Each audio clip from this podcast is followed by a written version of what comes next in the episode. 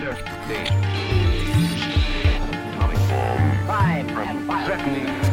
We fail, and freedom fails.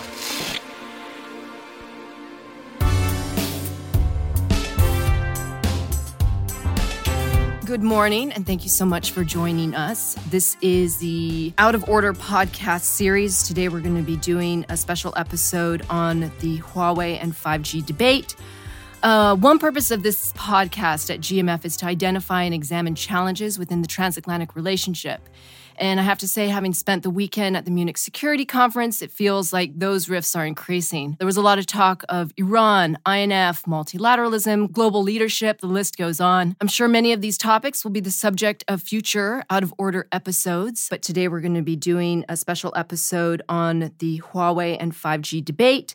One purpose of this podcast at GMF is to identify and examine challenges within the transatlantic relationship. Today, I want to focus on the growing tension between China and the US, which has been front and center, particularly within the trade realm, but more recently, in some ways, with this Huawei and 5G debate, which is essentially the US just trying to block wireless operators from buying Huawei gear for 5G networks being built all over. And those are over concerns that doing so would compromise these countries' communications infrastructure. Vice President Mike Pence was at the Munich Security Conference and had the following to say. The United States has been very clear with our security partners on the threat posed by Huawei and other Chinese telecom companies, as Chinese law requires them to provide Beijing with vast security apparatus access to any data that touches their network or equipment. We must protect our critical telecom infrastructure, and America is calling on all security partners to be vigilant and to reject any enterprise that would compromise the integrity of our communications technology or our national security systems.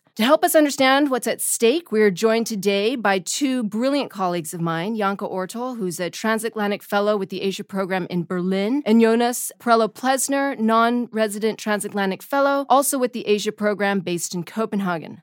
So both Janka and Jonas have been following the Huawei debate closely. Janka, I'm going to ask you to kick us off with the view on the debate from Germany.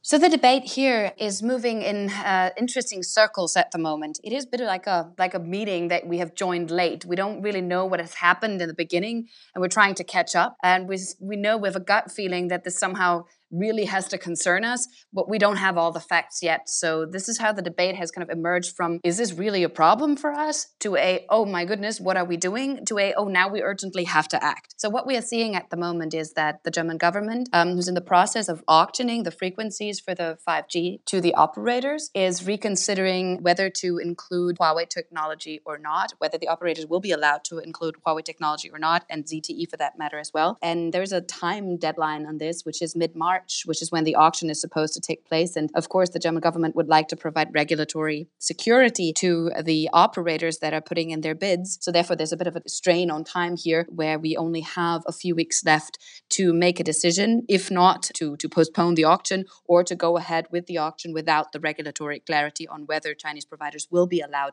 to participate in the building of the 5G network infrastructure or not. Dumb it down a little bit for those of us who aren't real tech savvy. What is the question about using Huawei equipment in the building of these 5G networks? For the United States, this has been a conversation that has gone on for a long time, since 2012 at least. There's been a lot of conversation about national security and about the risk that would be involved in using Chinese technology in the networks. This has not been a debate that has taken place in Germany before, and I think this is important for a US audience, especially to understand that Huawei has been a business partner of all major operators in Germany for a long time, and actually one that has been valued quite highly by the operators here. So Huawei technology and ZTE technology is built into the networks already in the 3G and the 4G network infrastructure that is existing.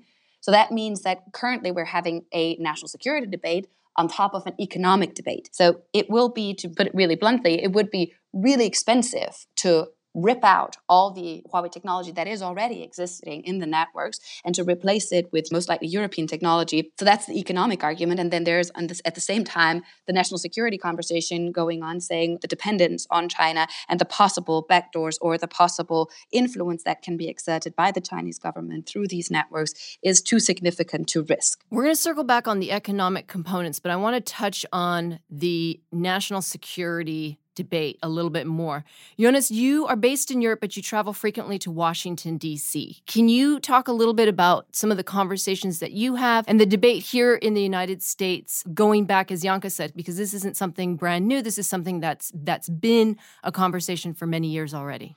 Yeah, thanks. Great to be joining the two of you. I mean, I, I think one thing that has it, this is broader than just Huawei. So for it's sort of in the US uh, under the Trump administration, it's a general sort of change in policy towards China, where there's a much more focus on great power rivalry.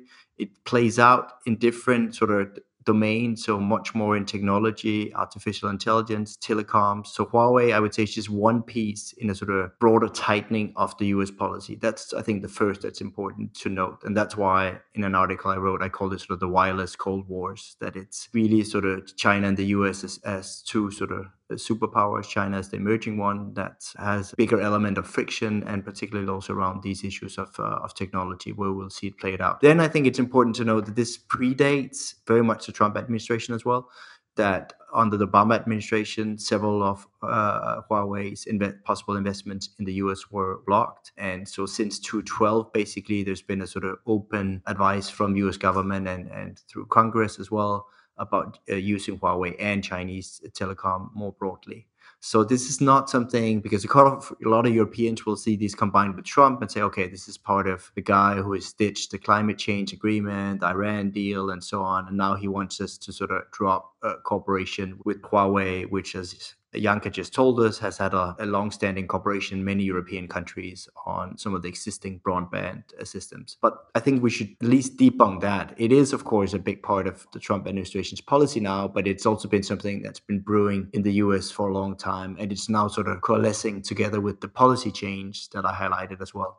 So I think all of these are important for Europeans to take into consideration that this has been coming for a long time and maybe uh, Americans are slightly paranoid about Huawei, and maybe Europeans have been really naive as well. I personally really think there's reason for Europe to sort of tighten its look on this and, and think about do we want to be dependent on a country uh, like China and its companies in something as sensitive as, uh, as telecommunications. We've seen it over the last decade with Russia and gas, how we thought, oh, this is only about gas. And it's something much more than natural gas for the Russian and a political instrument, which everybody, apart from the Germans, seem to have realized. And I think we should be worried that we don't step into the same trap on telecommunications that 10 years down the road, we realize we need to make all these European rules to sort of unbundle us from the Chinese. And I think now is a good time to do that sort of health check. So, in that sense, even though Europeans can disagree with the Trump administration on a lot of things. On this case here with China policy and Huawei more specifically,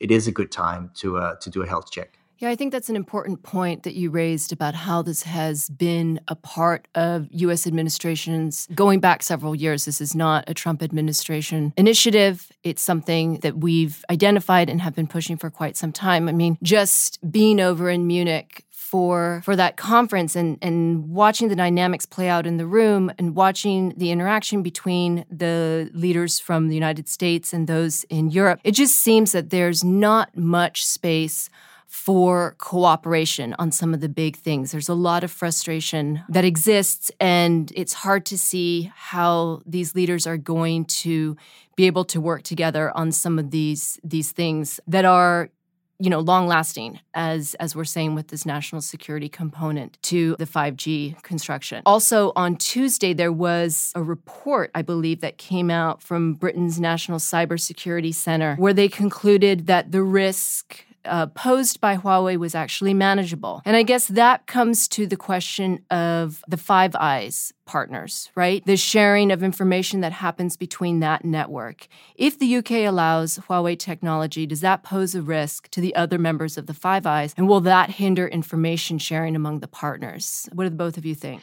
I think maybe we can go back to the Munich conversation just really quickly because I think that you raised an important point there. Mike Pence's speech was very clear in basically pointing out almost a threat to the European partners, saying it will be difficult in the future to cooperate militarily if you decide to include providers that we consider unsafe in your networks. This was repeated by Pompeo when he was visiting in Hungary, basically said if Huawei is part of a 5G network infrastructure, this will not allow for future interoperability and will make future cooperation with all of these countries in Europe more and more difficult. This is a very, very strong statement because it goes to the core of European security and the way Europe has structured the security around the transatlantic alliance in the past no one here in Europe is taking these comments lightly. But I think in Germany, especially, a lot of observers would like to see more explanation from the United States on what they actually see as the risk and as the concrete risks that are involved with Huawei. Because you have to remember that um, there was a case in, in Germany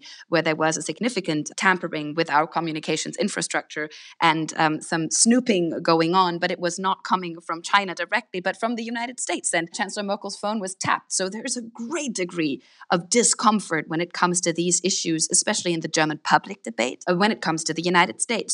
So anything that is uttered here and claimed here would need to be backed up by a lot of facts. And I think this is where the debate becomes really murky at the moment in Germany, because the facts do not seem to be on the table. No one knows exactly what it would cost to not include Huawei and ZTE in the building the network infrastructure. No one would know whether this would cause any delays. No one really knows whether the United States is currently seeing the debate as, uh, with Huawei as a bargaining chip in the trade war there's also an executive order out there with, with, looming, which is potentially going to have an effect on Huawei's ability to produce its products, which would then have another effect on, on Europe as well. So there's a lot of unclarity. And with these additional statements targeted at the heart of European security, it makes it very difficult for the German audience and for the European audience to understand what the US wants and where exactly the problems lay and I think a little bit of explaining would need to be done here to understand the reasoning behind the US's approach. Yeah, no, that's completely fair. Jonas, do you have anything to add to that? Well, I would wanted to circle back on the question of the UK, which I find is kind of an interesting model because they have for years both understood the American worry about uh, the security dimension of, of working with Huawei, but they've had GCHQ, part of their intelligence services, that have actually worked with sort of Huawei to reverse engineer their products and all the products that have come into the UK market to do that. So that's, of course, part of the explanation and the background to why they were saying, well, we still think we can sort of mitigate the security risk. So I think the UK is a sort of an interesting in between, both because they're Five Eyes, meaning that they're part of this sort of very tight uh, intelligence cooperation between uh, the US and, and four other partners. And so, therefore, know the worries and have known them for, for a while. But at the same time, I've tried to sort of work a different type of uh, solution. And here we're getting into sort of the technical realm as well. Can you do that? It's the more fundamental question that you just don't trust China and its companies and saying that they in a in a situation of crisis this is still an autocracy and an authoritarian system and uh, and with Chinese legislation that uh, does compel Chinese companies to work with their intelligence agencies if needed. Is there not always still a, a possibility, even though you don't find the smoking gun? Because the Brits would say, sort of pragmatically,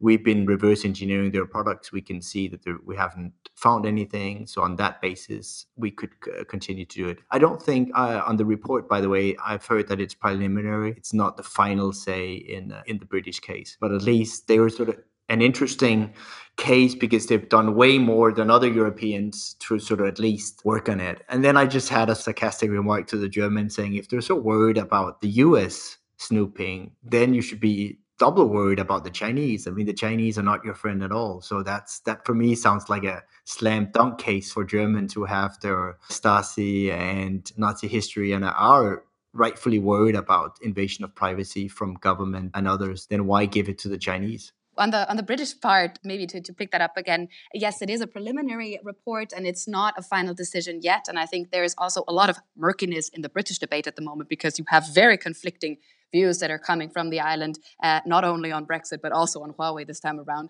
So I think it's really hard to say whether chips will fall on the British case, whereas it's actually really hard to say on many of these cases because not even the United States has formally banned Huawei from their network works. I think that's really important to also point out that this has not been, you know, it has effectively, this is not effectively not a player in the market, but it is not officially banned. That executive order has not been signed yet and has not been publicized yet. So I think that's important to point that out. And on the German case specifically, um, I, am not saying that I buy into the argument, but the German conversation here centers a lot more around the economic argument. And China is a key business partner for Germany and has been for years now. And so any decision that is being taken on excluding a major Chinese company from the German market would have significant ripple effects for the German economy. So this becomes a broader conversation. It's a bigger question for Germany than just a question about excluding or including one player.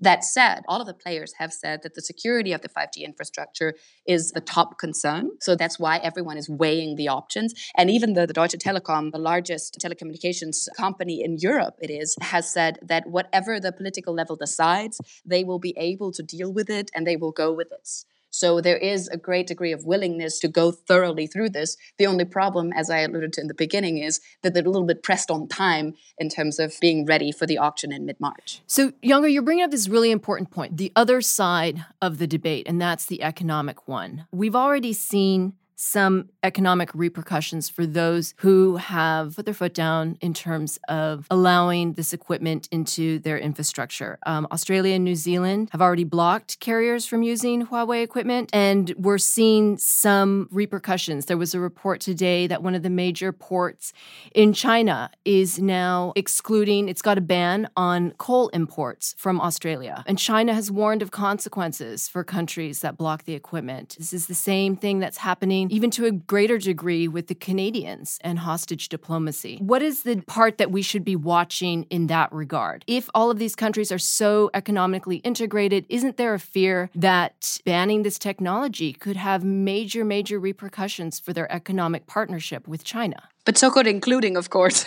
making yourself more dependent on the Chinese market. It's a bit of a catch 22 situation here. And I think the Chinese are basically slowing the level of their sort of stupidity in their state driven diplomacy because this will backfire. I mean, their main argument is Huawei is a private Chinese company, it's not state owned. That's factually true. But the fact that they were backing it up with such sort of state driven retaliation, both with Canada, where in retaliation for Canada arresting the CFO of Huawei, then holding back several uh, Canadians on sort of spurious ground in, in, in China. So all of this, I think, backfires. The same with the Chinese ambassador to the EU that has been uh, sort of threatening uh, the EU that shouldn't believe slander about Huawei, that you need sort of the, the state to back that so much up really sort of shows how much the state is involved in the whole Chinese economy. I mean, my example would be that when Volkswagen, with the whole diesel emission scandal, I mean, they have basically been fined. I think a uh, company executive has also been jailed in the US. It's not something the German government protests, it's, it's a company case. So the Chinese basically make it a state driven case and thereby really undermine what they're trying to tell the world as well that you should just treat this as ordinary free trade. And, it, and it's not. I would say five years ago, I would have been more open to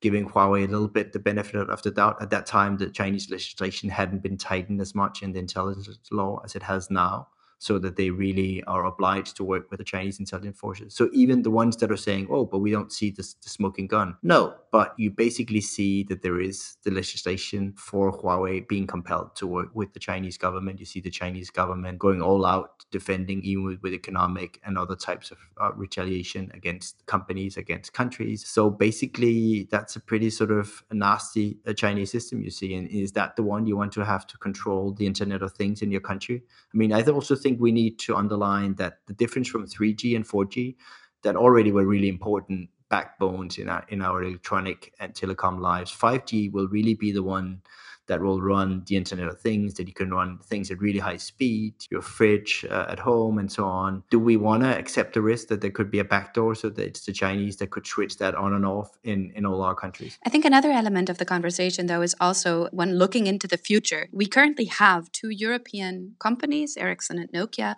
that are very competitive in this market that could provide the same kind of technology and that are present in all of those networks as well, that are providing the European operators with technology. By allowing allowing them to compete against an actor where it's relatively clear that their pricing strategy and their risk assessment is not purely based on market economy principles, let's put it like that.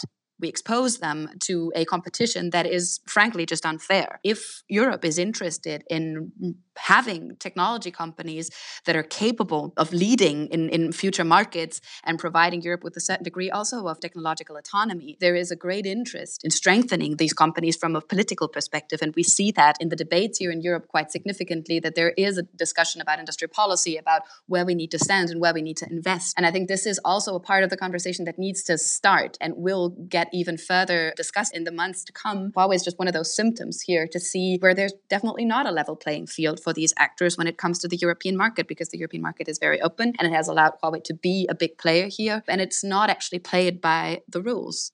The question why Huawei technology is so much cheaper is not often asked in Germany, but I think we should get to that point that we ask why it actually is that it is allegedly so much cheaper because we actually don't know all these prices so well because these are usually pricing that's taking place between the operators and the providers. To that point, what is the conversation taking place right now among the mobile carriers? Are they lobbying the various governments? Like you were saying earlier in the conversation, like there's just not enough information out there for us to be making smart decisions on this. And maybe the United States needs to provide more about why it's in the position that it is. These mobile carriers have the information and could possibly be some of the ones able to provide the best background for those policymakers who need to be making the decisions on the national security front.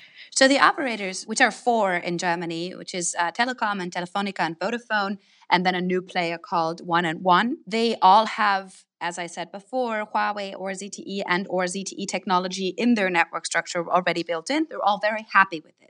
So they have argued that there is no reason on their side to exclude Huawei from anything. They have not had any security concerns. They're actually, on the contrary, quite happy with the service that they have provided with, been provided with, and the prices that they have paid.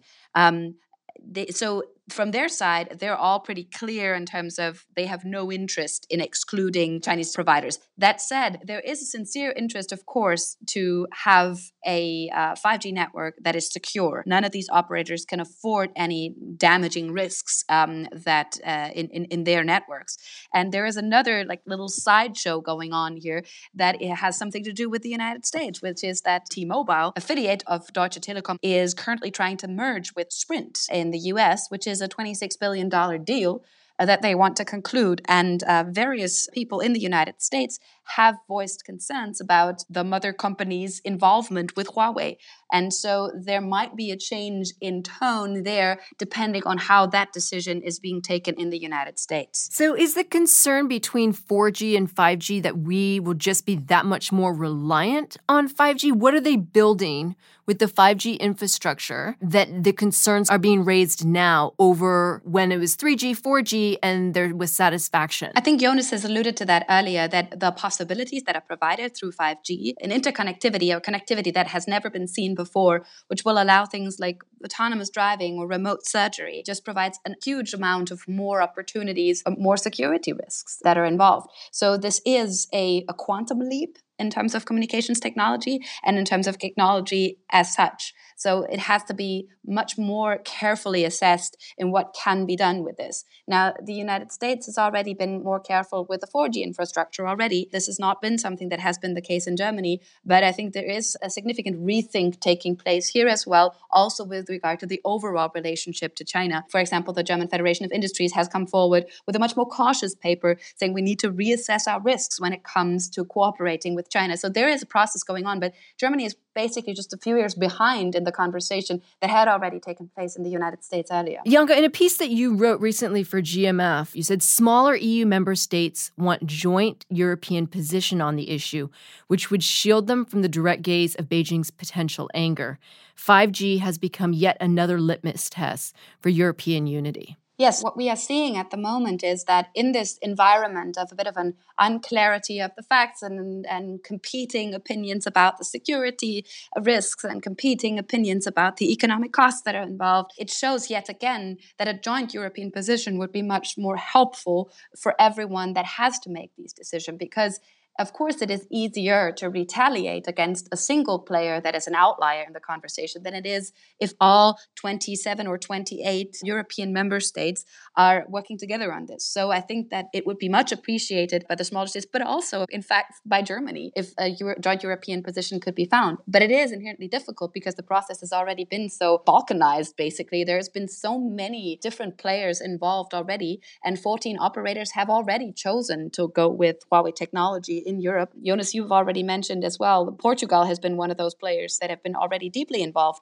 with Huawei. So it will be more difficult to find that joint European position in hindsight. It would have been a process that should have started long time ago. I agree. I mean, if we go back to the analogy I made earlier with sort of dependency on Russian gas, where we then needed gradually to make new EU legislation to sort of unbundle or unhinge our sort of dependency on Russian uh, gas and, and Gazprom in particular. I I think there's a similar situation here that we were already gotten to a certain level with the Chinese in, in, in some states that make it hard to now uh, pull the, the brake. And of course, the countries that have already taken the decision, like Portugal, to jump in the hot water uh, with the Chinese and Huawei on 5G, they're of course going to protect that investment and would not want to see a sort of joint European position because it would undermine that investment. So I, I think we'll, we'll see a lot of sort of talk and war as very is very typical in Europe with different sort of member states uh, positioning. A way this could be done is like the Cybersecurity Act that the EU passed, which could be extended to also sort of uh, look at critical infrastructure and telecoms and then give a sort of joint advice for the European Union. And that could create what Janka was alluding to that sort of shield for smaller countries and saying, hey, it's not us, it's the EU that decided in the same way as the sort of third energy package, which Putin was sort of fuming on about at the EU Russia summit. Then member states could say, well, but that's just something that happened at EU level. So, of course, that would be sort of convenient to have some of this. For some, I think others will really sort of try to sort of block this to show um, Beijing that they're open to its overtures. And I also think that we have to find some middle ground in between that important economic conversation, but also be aware that the security conversation is one that has to start taking place in, in Europe. And it's one that we have been shying away from for a long time. But the potential dangers that are posed by authoritarian states to the national security and to the security of Europe is quite significant. And it is a debate that we have tried to avoid for quite some time, try to just sneak out of. And I think we can maybe find a way for this 5G Huawei case to, again, model ourselves through and find some legalistic off ramp here that goes back to the Chinese national intelligence law and to say, well, that is really hard to get into compliance with European regulations and all of that. But honestly, at a certain point, some really tough questions will have to be asked on the European level when it comes to the relationship with China. And I think we're exactly at that turning point at the moment. Janka, I think that that's really the big question at the heart and center of this. Even though it's economic and tech at the forefront, really at the base, what we're looking at is Europe's approach to China in the national security realm. That's really become a new change in their approach. Um, and their relationship with China. And we'll see how that develops further. Last words from the both of you. What should we be looking at in the coming weeks, coming months? Is there anything on the time horizon? Is it the trade talks with the United States? Will, will we see the heat rising in the trade dispute? As that lessens, will we see developments on the Huawei front? What is the next big thing we should all be looking at? I would look out for a couple of things. I mean, first on the trade deal, and here I would look out in general what what's going to happen. Will there be a deal between the U.S. and China? But of course, also Trump's propensity to cut a deal and include everything in it. So meaning that at an earlier stage, he sort of excluded uh, ZTE, the other telecoms Chinese telecom provider, from pretty damning sanctions by the U.S. Commerce Department. And could something similar happen to uh, Huawei that, as part of a sort of a bigger deal, Trump would lift the brake on Huawei? It's I don't necessarily see but it's not impossible. So that's one thing I would be looking out for. How will Huawei play into the bigger trade game between the US and China? Then, of course, in all the European countries will be, uh, as Janka mentioned, there is a timeline in Germany and a deadline. We'll see how this all plays out in, in, in different countries. So I think we'll, we'll track that. I think that's uh, important to see both in the UK, Germany, and, and other countries. So those are some of the things I would look at. And then, of course, thirdly, I would look at the whole hostage diplomacy and Canada around Huawei. We'll get a lot of insights if and when Huawei's CFO face a trial in the US, and there'll be sort of an, an open court where a lot of sort of the inner workings of Huawei as a company will be laid out in, in public court. I think that would be another third interesting development to follow. From my perspective, uh, the most important thing, of course, for the German debate at the moment is whether there will be a decision on uh, the exclusion of Huawei as a provider for the technology in before the 5G auction in mid March or after, which is both is still possible. And it will be like the next few days will show what the German government will be leaning towards. So that's the first and most immediate decision that we will have to look at. And then I agree with Jonas. I think we have to look at what the trade war and the potential solution or potential deal that could be cut, what would be in it and what that would mean for Europe. Because, of course, this has implications and significant implications on, on Europe's trade relationship with both the United States and China. There are some other dooming things on, on the horizon, such as the car tariffs that Trump might actually add to the German conversation, which will probably also not be helpful in trying to get uh, a better, better support from the German government. Well, I look forward to having you both back on the podcast in the future. Thank you so much for joining us today. I know I certainly learned a lot and really appreciate you taking the time to be with us and to explain this uh, complicated situation to the listeners. And with that, have a good one. You too. Thanks, Sharon. Thanks, Sharon.